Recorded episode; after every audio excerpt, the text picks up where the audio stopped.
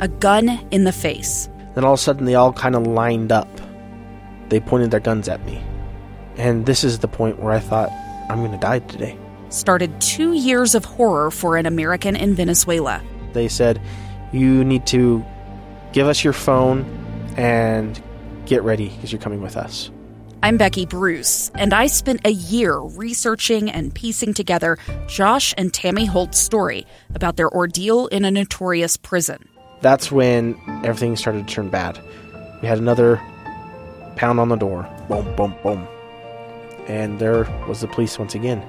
You can binge all of the episodes of Hope and Darkness on KSLPodcasts.com or wherever you get your podcasts.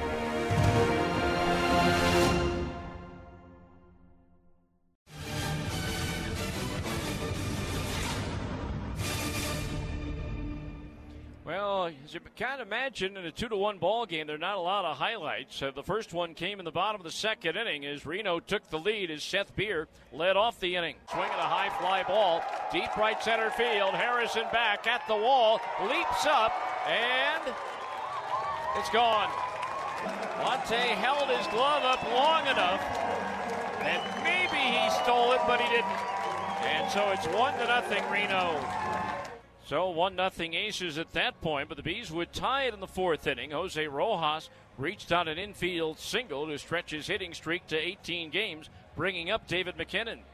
Swinging, there's a deep drive left center field. Long run for Dominic Fletcher, still going back. It's going to be off the bottom of the wall. On to third base is Rojas. He's being waved on home. Relay throw to the plate will not be in time as Rojas slides in on an RBI double by David MacKinnon. The game is tied at one apiece, but that was a lot closer than I expected at the plate.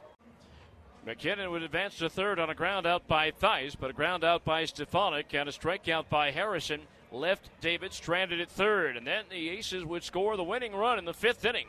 Jancarlos Cintron blooped a single to right field.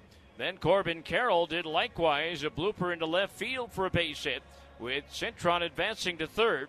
Wilmer Difo grounded into a 4 3 double play with Cintron scoring to make it a 2 to 1 ball game in favor of the Aces. And again, nothing else happened offensively in the game. The Bees did get a runner at second base in the eighth inning on a single and a stolen base, but after an intentional walk to David MacKinnon, Matt Thaiss popped up to the shortstop Hager, and the Bees went down 1 2 3 in the ninth.